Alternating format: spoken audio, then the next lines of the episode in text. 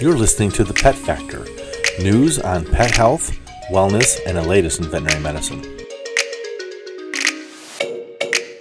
Hi, welcome to our next episode of The Pet Factor. I'm Dr. Jim Hosek. I'm Brittney. And uh, this week we're going to be talking about diabetes in dogs. Last week we talked about diabetes in cats. Before we go on to that, we had a really fun time Saturday. We actually did our pet pictures with Santa. Yep. So I just wanted to thank all the people who came out with their pets and made the donations to support the TLC Animal Shelter. We raised almost five hundred dollars. We're just going to top that off, and we'll send five hundred dollars to the shelter. So that's going to provide a lot of care for a lot of animals Yep. uh, this holiday season. So thank you very much. Diabetes in dogs is quite a bit different than diabetes in cats Yes. in the terms that dogs are usually type 1 diabetics. Mm-hmm. So their body is not producing insulin. In cats, we talked about they're producing insulin, but they can't really use it very well. In dogs, they just stop using it most of the time. Now, I have seen some type 2 diabetic dogs, but it's very, very rare. Yeah. Symptoms are going to be very similar to what we see in cats. The increased thirst, increased urination, and weight loss is going to be one of the more common things we see. Um, increased appetite, of course, as well, because they're mm-hmm. feeling hungry, even though mm-hmm. they've got all the sugar in their blood, they just can't use it. They can get tired. Urinary tract infections are big in dogs, too. Mm-hmm. And probably the most shocking symptom I see is the diabetic cataracts that form in dogs, Yeah. where over almost overnight their eyes will turn white. The cataracts or sugar gets into the vitreous, the fluid in their eye, and it causes the lens to swell and it just turns white and they become instantly blind. Yeah. So it's something that we want to we can avoid by getting them on insulin early and treating them appropriately. But once that happens, unless you can find someone that wants to take those uh, cataracts out, um, they're going to be stuck with it. Yeah. And a lot of surgeons don't want to operate on diabetic animals because of the complications and risk of infections. Yeah. Well, We do- a lot of times the blind pets can they can survive. adapt just, very they well, adapt yeah. very well with Uh, it. Just don't move the furniture around drastically on them. Exactly.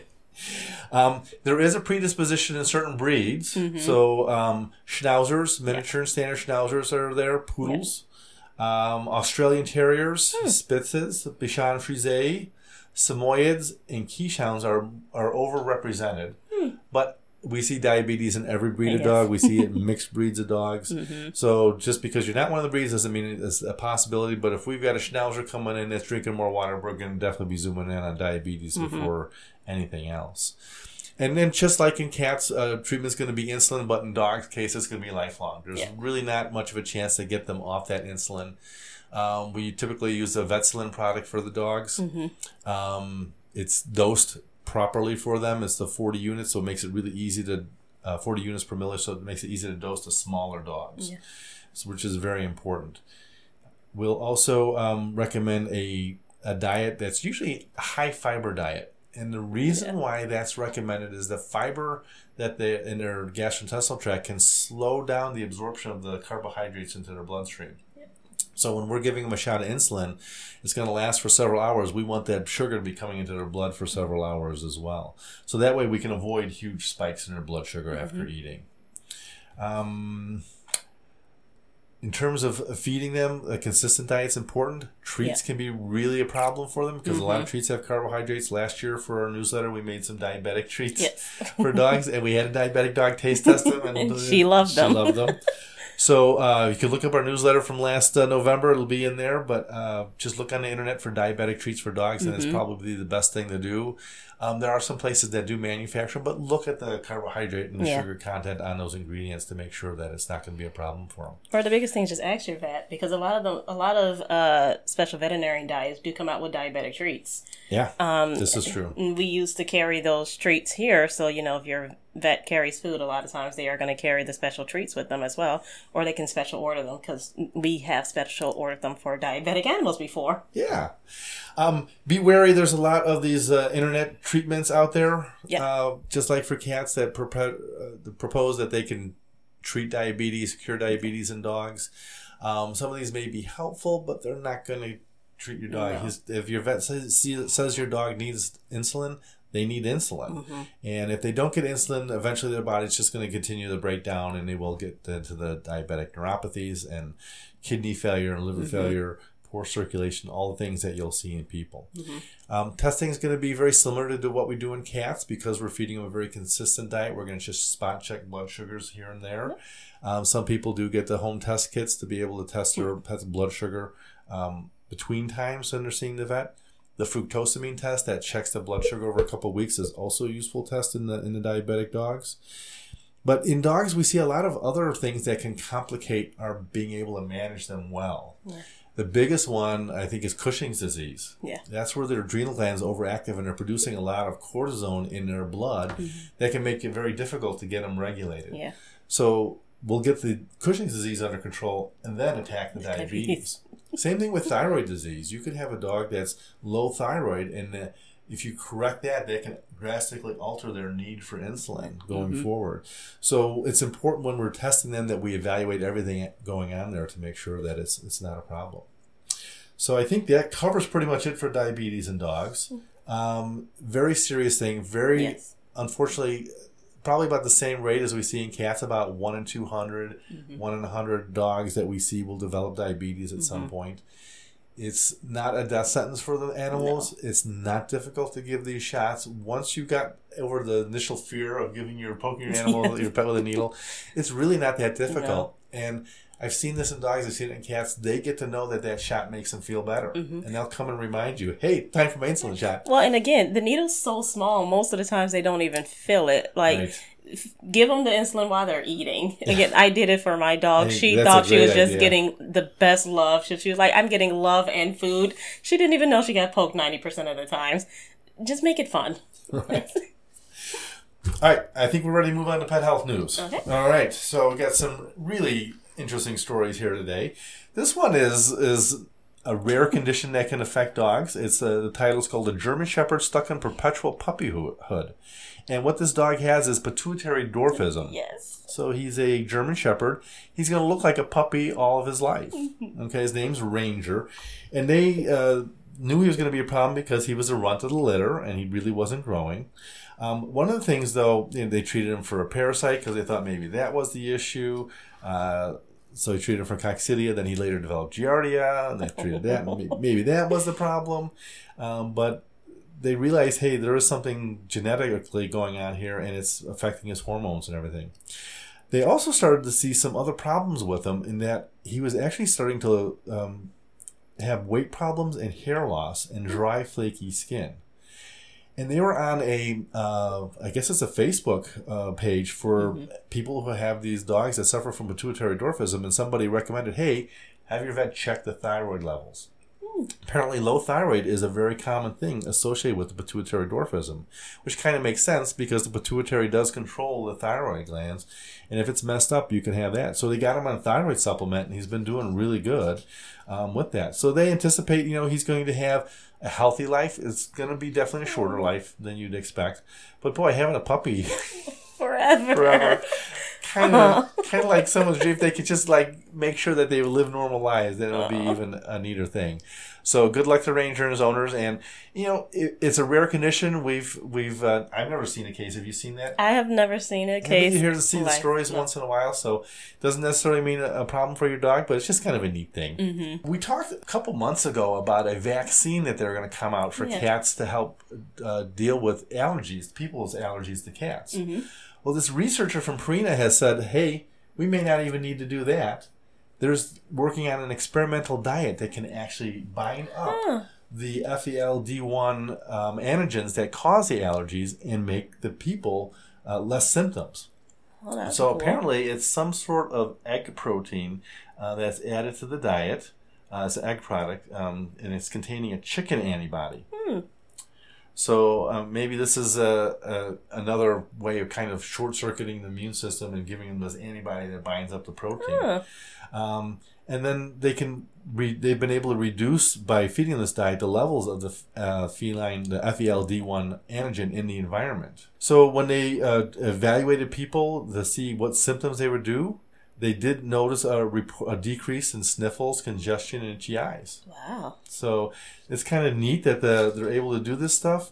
Um, what they did for the test is they they people with allergies spent three hours in a six by six exposure chamber, loaded with blankets covered with cat hair, Oh real or fake, and then they determined whether the cats had ate a certain diet and see which ones provokes fewer symptoms. So they didn't actually have to sit with the cat, which was kind of nice. That would probably make them miserable.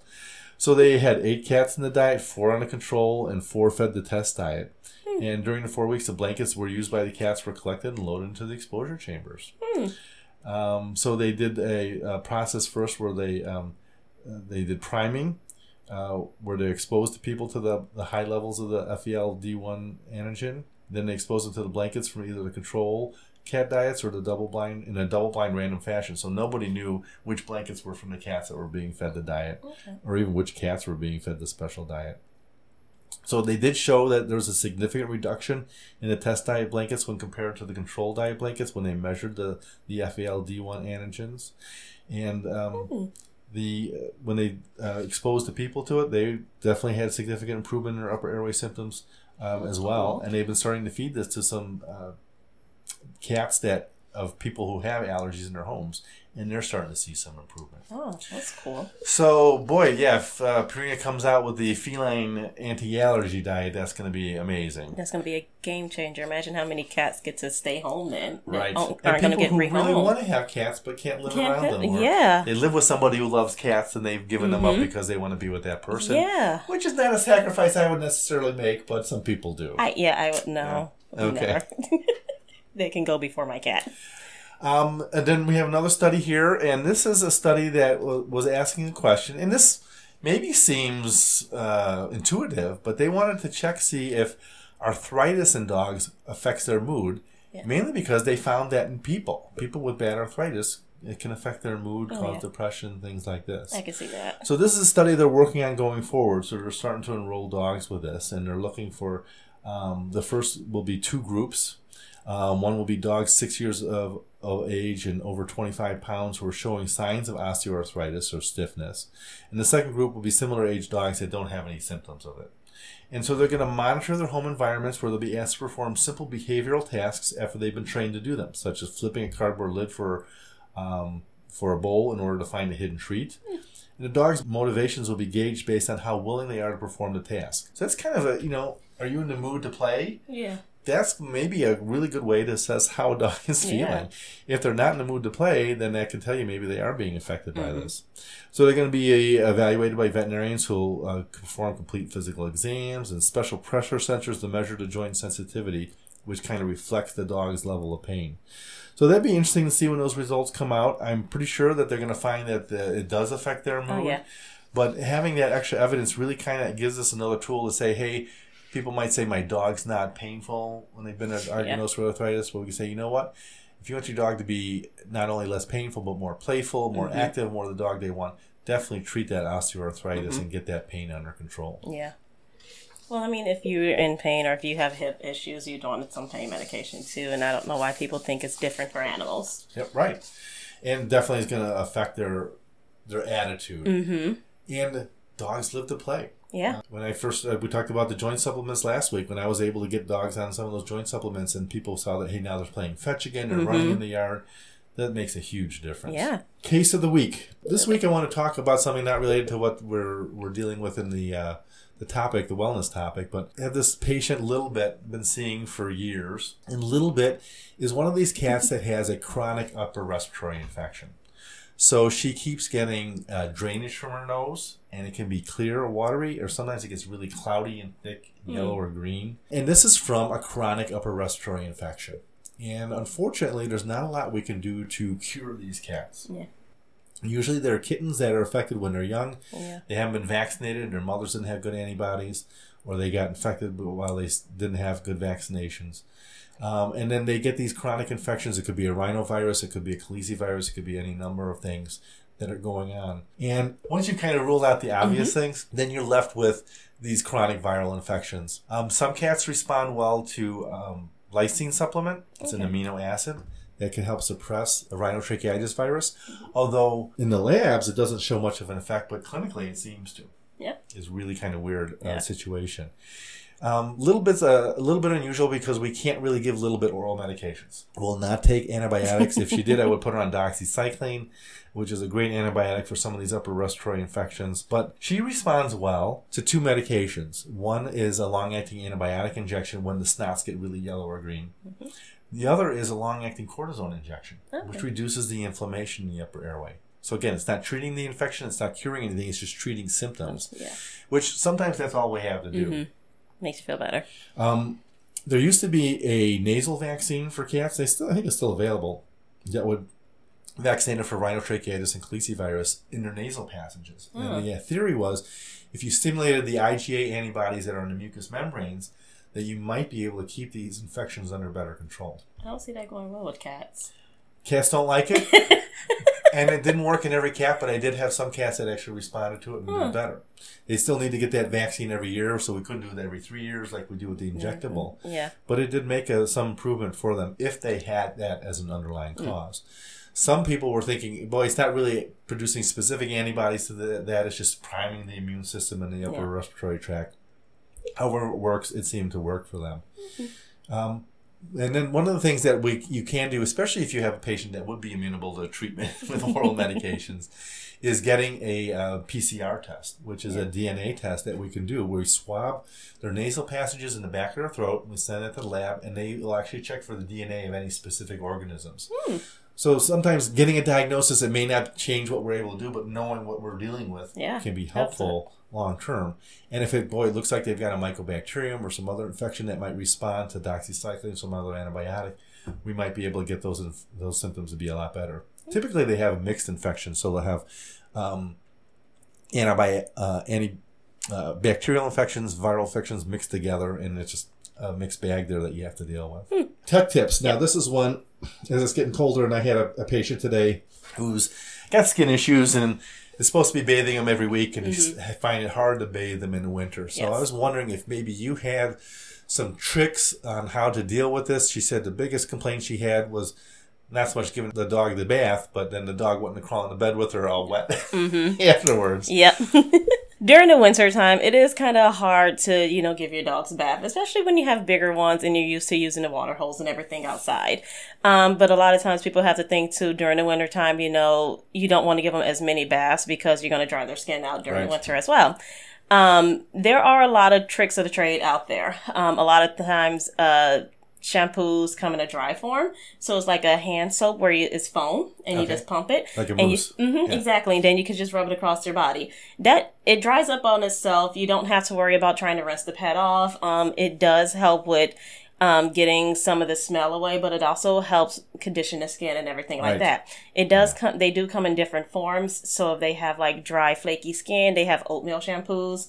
Okay. Um, if you have dogs that like to go outside and roll around and poop or something like that, they do have, uh, odor blockers or things like that that help smell good. Um, or even for like smaller dogs or puppies, they have, um, baby, like shampoo wipes and they look like baby wipes, but there's an actual dry. They're called dry bath wipes, and you Oh. can use hmm and you just use them and you just comb it through their fur. And a lot of times you will notice that they do pick up a lot of dirt and debris from the skin and everything, and you never have to worry about the dog feeling wet. Um, I did it when I was younger, when I had a little like pity mix, and she had short fur, which helped out a lot. And we would do this during the winter for her, and she would never feel wet. But after each wipe, she'd get felt cleaner, cleaner. Her Right. fur would be shiny, Yeah. um, and that always helped. And Uh. I know they do have the medicated mousses for the dogs Mm-hmm. too. So if your pet's getting a medicated shampoo, ask your vet if they have a mousse form of it. Yeah, And that might be really helpful to at least get the, the animal more treatment during the winter months. Mm-hmm. that or if you take your dog to the groomer, take the shampoo to the groomer with you. Right. Um, a lot of times, most groomers do, you know, like oatmeal shampoos, especially during the winter, just to help and smell good. But if your dog is specifically on like a medicated shampoo and you don't want to do it at home, but you want your dog to look pretty for the holidays or something, take that shampoo to the groomer. They're not going to charge you anything extra. Just let them know this is the shampoo my dog routinely needs. And they'll do it. Just tell them don't use anything special um, because you don't want them to react or anything. Um, or they do have um, pet stores where you can go in and bathe your dog. Um, I know Pet Supply Plus has a grooming station where you go in and you you're you pretty much you become a groomer that day. They have uh, bathing tubs, they have shampoos, towels, brushes. They even have a drying station so you can dry your pet off before they Yeah. leave. Um, and then that way you know your pet blow dryers? That, Okay, nice. Mm-hmm. Yep. So dog, yeah, the doggy blow dryers. Um, so if it's cold and you want to get your dog a bath because they need it, you can go in, you can put them in a big tub and use the um their nice high pressure so you can get all the dirt, debris, the soap, everything out. And then they do have a nice pet friendly dryer that you know can dry them off and you can rotate them. Uh, you definitely want to make sure you don't keep that dryer in one spot too long, just like with people, you can't burn them. Right. Um, but you want to make sure, especially for dog with skin issues, that you get all that moisture underneath off because a lot of times that moisture just sits there can be what's causing some of that infection too. Right, you can you can create worse problems. So Mm-hmm. so it's a little it's gonna be a lot less expensive than going to a groomer because Yeah. you're doing all the work. You're doing it yourself. but it's gonna be more convenient because you're not dealing with the wet dog in your house in the tub, and especially around the holidays, maybe Mm-hmm. Yeah. you don't want to have them running around shaking Mm-hmm. wet fur all over the place. Great. yeah, but biggest those are the biggest things. So I think um, that definitely will be helpful for my client who's looking for a way to do that. So that I think the uh, the waterless shampoos, the mousses, would be a great Mm-hmm. alternative for for him. And then being able to go to a place where they have a really good dryer. Yeah, the good dryer. That's what helps too. But mostly the water, the shampoo, the mousses, or even the wipes. Um, I'm more of a fan of the wipes because I tend to use those, especially during the winter when we come in from walks from the salts. Um, and so it's nice to just wipe their paws off in between and everything. But while I do it every now and then, I'll go across their whole body too because they play, roll around in snow. You don't know what's in that snow. Yep. Let's keep them clean. Yeah, I like that idea.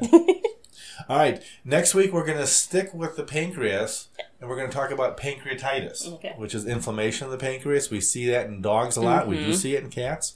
So we're gonna, it's going to be a very important thing, especially uh, this is it's going to be after the holidays, but it's a problem we Holiday season. but well, you're going to be hearing this after Thanksgiving. But uh, do not feed your animals the leftovers. It's not a good idea. Just Nope. leave it right now. So um, that's what we'll talk about next week. Thanks for listening. I'm Dr. Jim Hosick. Brittney. See you next time. Been listening to the Pet Factor with Dr. Jim Hosick and Brittney.